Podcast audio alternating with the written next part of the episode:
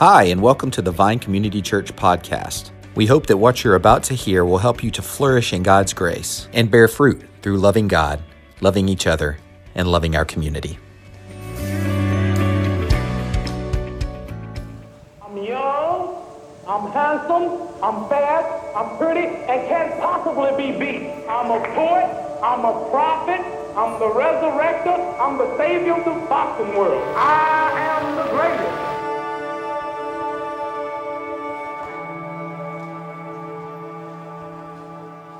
You know, there have been many throughout history that have claimed to be amazing in some way or another.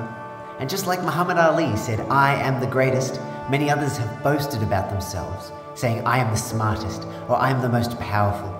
But before any of these people had a claim to greatness, before any of them had a chance to boast about who they were or what they had done, there was the one person who simply said, I am. His statements of I am, his statements of who he was, were like no other. They pointed to himself, describing his very character and essence, and he is Jesus. He is the way, the truth, and the life. He is the bread of life. He is the true vine. He is the light of the world. He is the good shepherd. He is the watcher of the sheep, and he is the resurrection and the life. He is the I am. Good morning. Does anyone here love turtles? Like, really love turtles? Um, maybe you're getting a flashback to the YouTube video. Some of you in here maybe have seen this. The little kid that's like, I love turtles. That's what I'm trying to um, tell you this morning is that I love turtles. And specifically, though, not just, I mean, the little ones are cute, but like sea turtles, like the big ones. Um, really love sea turtles. And I actually got a chance to swim with a sea turtle, about like a five foot long sea turtle. I was like, I don't know, maybe eight or 10 feet away from it. And I got a chance to swim up next to one. It was an amazing experience.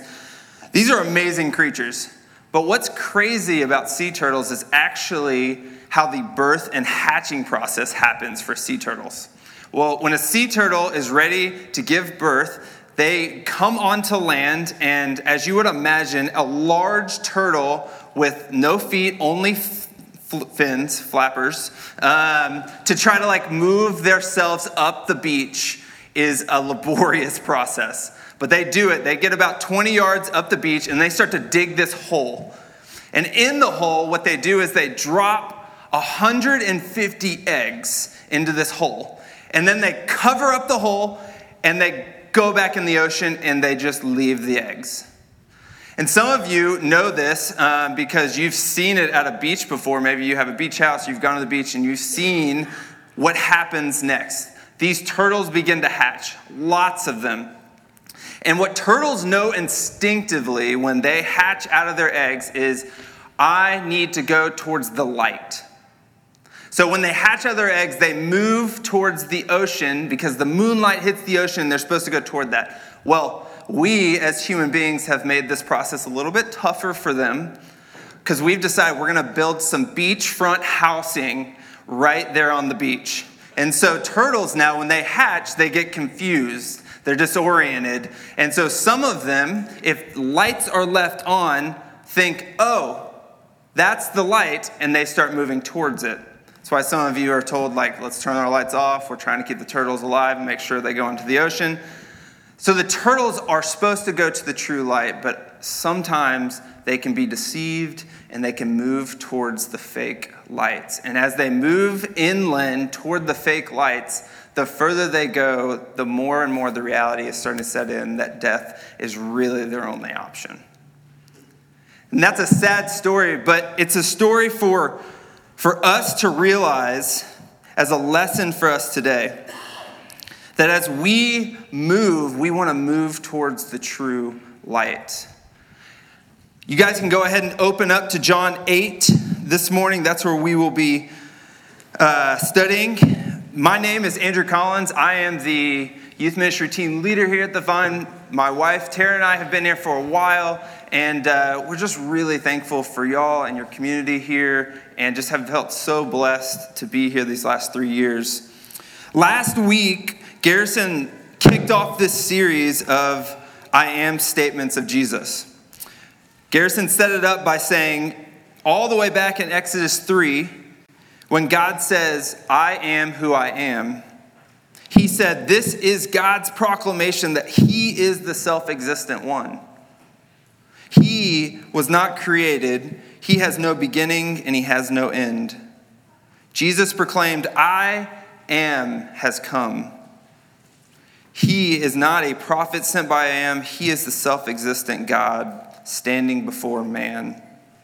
And John's purpose in his gospel is for us to see this. That's why these statements are made over and over again, is for us to be able to see and believe the I am so that we may have life. And so he continues to make these statements. And last week we looked at the statement, I am the bread of life. And this week, we, as you've maybe figured out already, we're going to look at the statement, I am the light of the world. So in John 8, verse 12, it says, Jesus spoke to them, saying, I am the light of the world. Whoever follows me will not walk in darkness, but will have the light of life. We're going to look at three points this morning. The first is, what are we to see? The second is, what are we to believe? And the third is, how can we have life? So the first question is what does Jesus want them to see? So, two things here. Jesus wants them to see things as they really are. And specifically, he wants us, as him proclaiming, I'm the light of the world, to see our hearts as they truly are. Light allows us to see things as they truly are. Have you ever woken up early in the morning? You know, maybe it's really early in the morning, like the sun has not come up yet and you're navigating around a pitch black room. And first you hit the bedpost, and then you trip over a pair of shoes. Then you're searching for your socks that you thought you left somewhere, but they're not there anymore. And you start to do the spin cycle to try to get perspective, perspective on what is going on in this room. And as you're doing that, maybe you step on a child's toy, or even worse, you step on a Lego. And all you're thinking is, I need a light. Why? Because light gives perspective. It gives us perspective. Light allows us to see things as they really are. Christ's light gives us perspective in the same way. We only see our brokenness and sinfulness and His perfect goodness in His light. And we only see our need for a Savior in His light. Christ's light gives us perspective. So the first thing we're to see is things as they really are. But not only this, we also need to see in this passage that as Christ is making this statement, the context that's surrounding this statement is super important. This reference to light that Christ uh, says here shows up 246 times in the Old Testament. And now Jesus has come on the scene and is saying, I am the light of the world. To us, this may not seem like a big statement. Okay, great, Jesus, you're the light of the world. I'm not really sure. To these people, they would have known exactly what he was calling himself that he is the light of the world, meaning that he is the light to salvation. So, as he's saying this, he's trying to get them to understand I'm the fulfillment of all these references and prophecies. But it doesn't stop there. While Jesus is saying, I am the light of the world, he is standing in the treasury of the temple teaching. And in the treasury of the temple at this time, they were celebrating something called the Feast of Tabernacles. Some of you may not know what that means. I didn't know what it means, had to look it up myself, but this is super cool. So listen. So while they're celebrating this festival, they're celebrating the guidance of God by pillar of cloud by day and a pillar of fire by night through the wilderness and out of Egypt. And Jesus is saying, Can you see it? Jesus is right in the middle of the symbols and signs that are supposed to point to the one that would save them. And he's saying, It's me. See, it's me. I am the brightest light in the room. He looks around and says, I am the light of the world. It's not these signs and symbols anymore. I have come. I am the light of the world. I am the one that will deliver you from the slavery and bondage of sin and death that reigns in darkness. So Christ is telling us, as people, as these people in the Bible, I am your deliverance from sin and death. I will shine my light of salvation into this world so that you may what? So that you may see your need for a Savior. Light gives us perspective. Light gave them perspective to hopefully see Jesus as salvation come. Salvation has come in the person of Jesus. See me. I'm here. I am the light of the world that you've been waiting on. So, by shining his light, he allows us to see our hearts as they really are, and he allows us to see that he is the promised light to come with salvation. Okay, so once we see, then we have a belief. What are we going to believe once we see? And there's only two choices here once the light of Christ shines on us. We can either run from him or we can run to him. His light exposes our sin, and we can either run from him or we can run to him. You may be running from him because you don't see his salvation as a good thing. We love the darkness. We love our sin. We love our idols. We believe that we can be good enough without him. Or on the flip side of that, we believe that we are totally unredeemable because of the depth of our sin. Both of these are false lights. Both thoughts reveal a misunderstanding of the true light of salvation. For those that have run from him and his salvation into darkness, this is what awaits you. Darkness can only offer you blindness, lies, ignorance because you have lost perspective, and ultimately slavery to sin. You may be hiding in darkness right now, or you may not even know that you were hiding in darkness, but you came in here this morning, you sat down, and some guy on stage is talking about living in darkness, and you're thinking, huh, maybe that's me.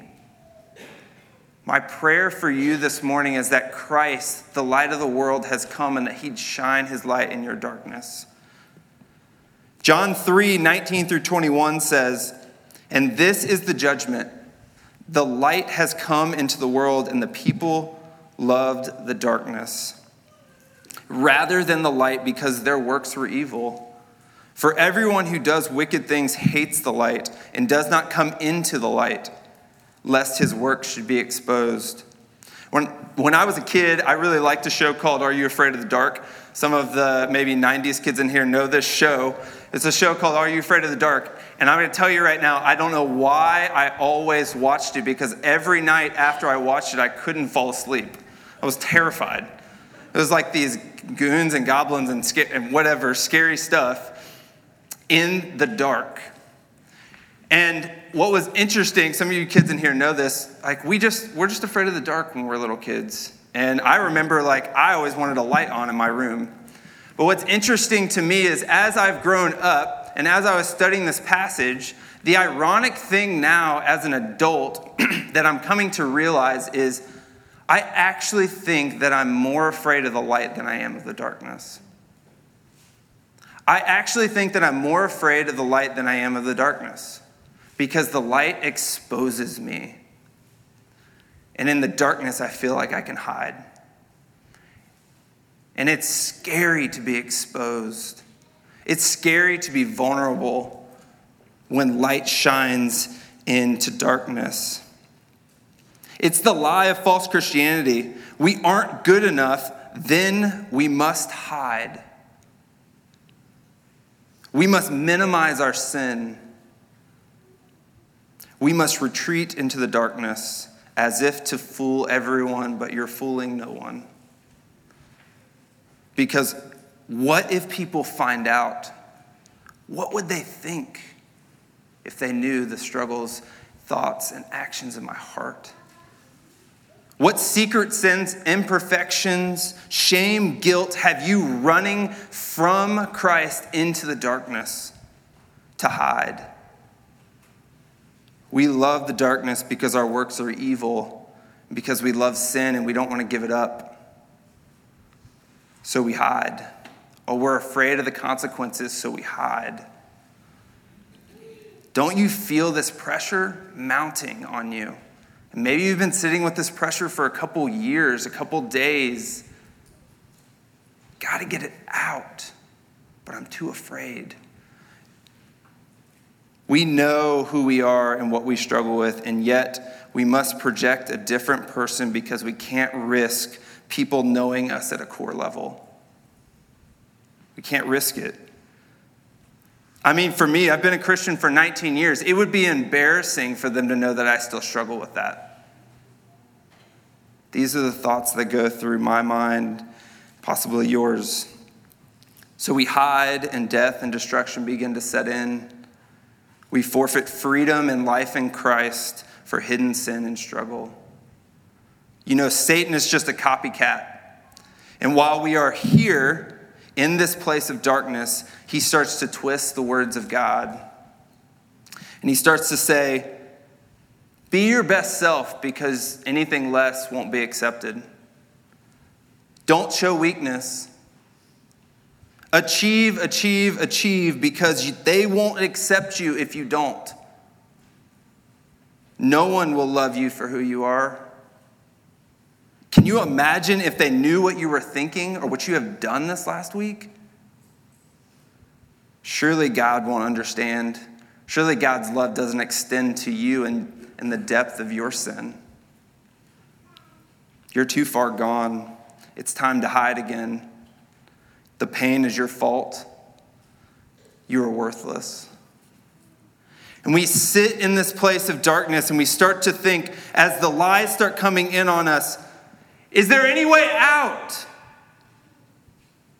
And Christ says, I am the light of the world.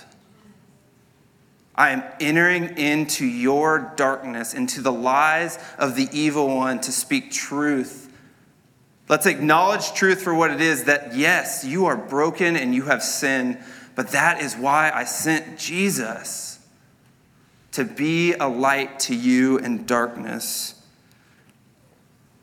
Christ says to you and me, I am the light of the world. Child, arise, for my light and my salvation has shined on you. And I will give you salvation as you see and believe your need for me. You know, it's as if you've spent your whole life in a dark building just wandering around. Some things you can see faintly, other things you maybe can know through touch but all of a sudden, for the first time, the lights in the building come on. And you've been given perspective. Everything that's in this building has been brought into perspective. The contents have not changed while there is darkness, but our perception changes once light comes in. When Christ shines his light on us for the first time, we are given perspective that the darkness was hiding from us. This is the exciting part of this statement of the I am that I am the light of the world. I'm going to shine my light onto your heart so that you and I can know that we need a Savior. Because in His perfect light, we're left with nothing. And we need a Savior. Do any of you remember the first time Christ shined His light on your heart? fully exposing the thoughts and actions and desires of your heart, the terrifyingly beautiful reality of a holy and perfect Savior exposing sin and then providing salvation from it. I can see because of his light. Okay, so we just talked about what darkness has to offer. Now we need to talk about what does his light have to offer us? His light offers us truth, it offers us confession of sin, it offers us perspective, it offers us freedom to be weak, and it offers us life through His salvation. Here's the beautiful promise, brothers and sisters. John 8 12 reminds us followers of Jesus will not walk in darkness. I am the light of the world. Whoever follows me will not walk in darkness. If you're sitting in darkness right now, see the beauty of what Christ has done for you. Maybe this is the first time Christ is shining his light onto your heart. Step into the light. He has accomplished salvation for you. Come to him. He has given us eyes to see his glorious face and the salvation he has accomplished for us. Believe and come into the light, child of the King, and see Christ. Run into his marvelous light, robed in the righteousness of Christ. Not in your righteousness, not in being good enough, not in minimizing, not in rationalizing. No, come in weakness and brokenness and confession of sin and receive his righteousness. Now, in his light, we can have life. This is how we will have the light of life. John 8 12, the very end of this verse says, But will have the light of life. We walk in faith and repentance. This is how we have the light of life. When we are brought into the light, we can behold Christ. Shame runs and hides. Those lies run and hide in his light. And we are clothed in his righteousness. The lie of the darkness is that we are safe. Don't believe it. The lie of the darkness is that you're safe and that there's not consequences as long as you just go hide. No one will find out. God knows. Sin has to be dealt with. Whether you want to see it or not, whether you want to acknowledge it or not, it's still there. And something must be done about it. Death reigns where there is sin.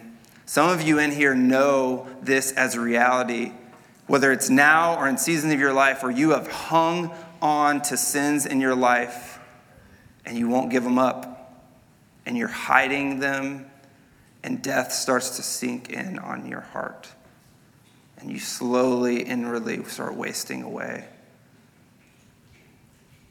Life reigns where there is repentance from our sin and faith in what Jesus has done. Don't run from his presence any longer. Your sin has been forgiven, and there is now no condemnation once you are in Christ Jesus. It's beautiful. John 1 6 through 8 says, In him was life, and the life was the light of men. The light shines in the darkness, and the darkness has not overcome it. He came as a witness to bear witness about the light, that all might believe through him.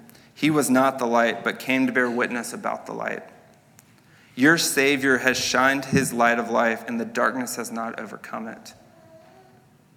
The darkness has not overcome the light of the world. The light of the world has overcome our darkness.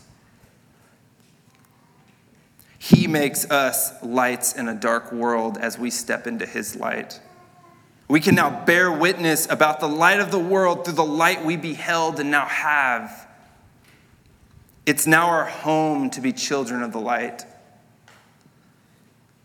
There's no more fearing the light. The light of Jesus brings us to repentance.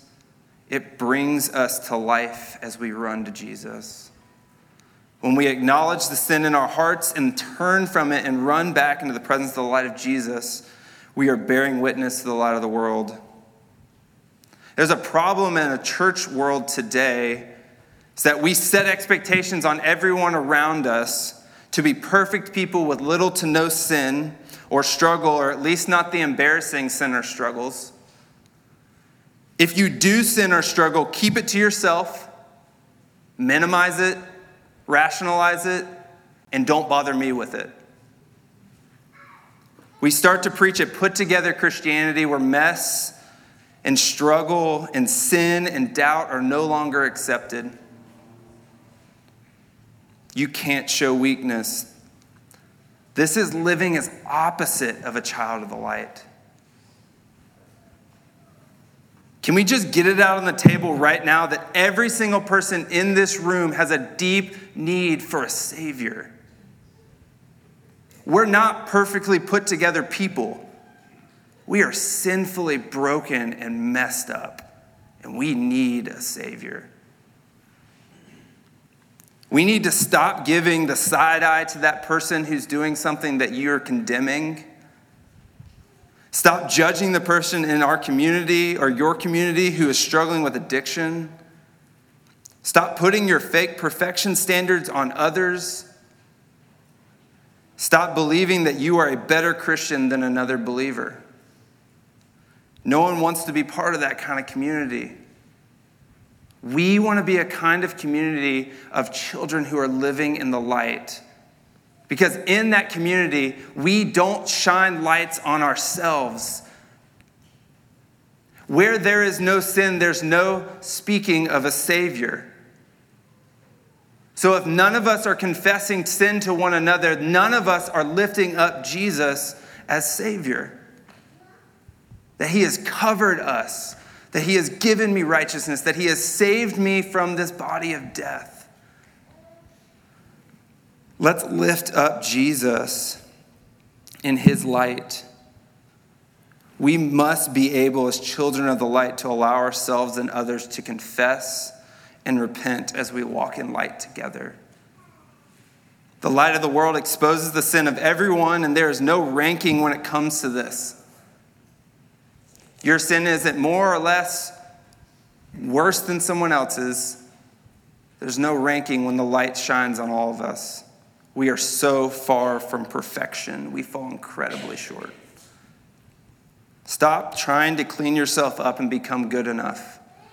Come to Jesus and admit your sin and need for a Savior and receive grace and mercy abounding. Can I plead with you to step into this light of life? Don't turn to the fake lights that only lead to death, like the turtles who ran away from the ocean to go towards the true light. We are seen spotless and blameless in the light of Christ. Don't wait until it's no longer an amazing invitation, but a terrifying reality when Christ shines his light on every dark corner of this world and there's no one to speak for your sin. The day is coming. Christ is saying, Come to me now. Let me clothe you in righteousness today. Let me be your salvation. Here's the end of the story. One day, Jesus will be the only light this world needs. He will shine as our light that gives us eternal life. And we will see every good and perfect thing as it should be. In that day, all will be light. Revelation 21 23 through 27 tells us of this truth. And the city has no need of sun or moon to shine on it for the glory of God gives it light. And the lamp is the Lamb. By its light will the nations walk, and the kings of the earth will bring into their glory. And its gates will never be shut by day, and there will be no night there. They will bring into it the glory and honor of the nations. This is the good news, brothers and sisters. Jesus is the light of the world.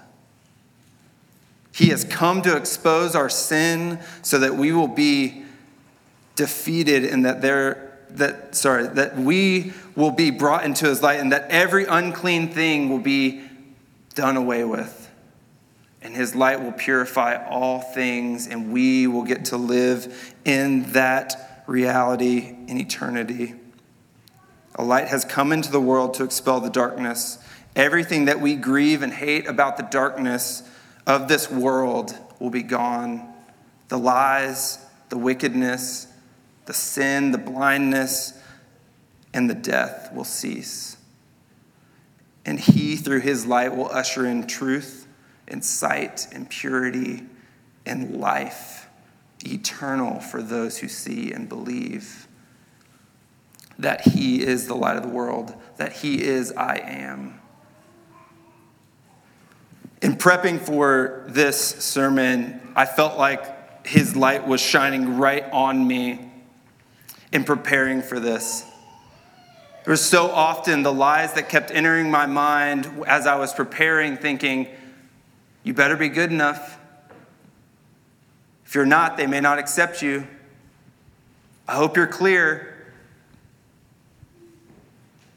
I hope that what you're saying is true. And as I continued to battle those lies in my own heart, studying this passage and writing this, over and over again, I had to come to the realization that no, I'm a child of the light. That as you and I stand in the light, those things are not true because Christ has called us his child, and no one can take that from me, and no one can take that from you. Christ has given you and me salvation in his light, and no one can take that from you or from me. So don't listen to the lies that would make you run away from him and back into the darkness. And this week, as I kept battling those thoughts back and forth, I kept going back to this passage in Micah 7 8 through 10. And it says, Rejoice not over me, O my enemy. When I fall, I shall rise. When I sit in darkness, the Lord will be a light to me. I will bear the indignation of the Lord because I have sinned against him until, until he pleads my cause and executes judgment for me. He will bring me out into the light, and I shall look upon his vindication. Then my enemy will see, and shame will cover her who said to me, Where is the Lord your God? My eyes will look upon her, now she will be trampled down like the mire of the streets. Jesus says, Come, come into my light and receive salvation. He has called you out of darkness into a marvelous light. Run to him. Let's pray.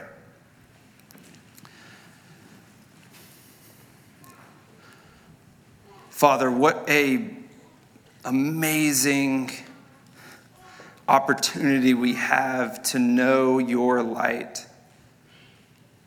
And as we step out of the darkness into your light, yes, we are exposed. But as our sinfulness is exposed, you cover us in your righteousness.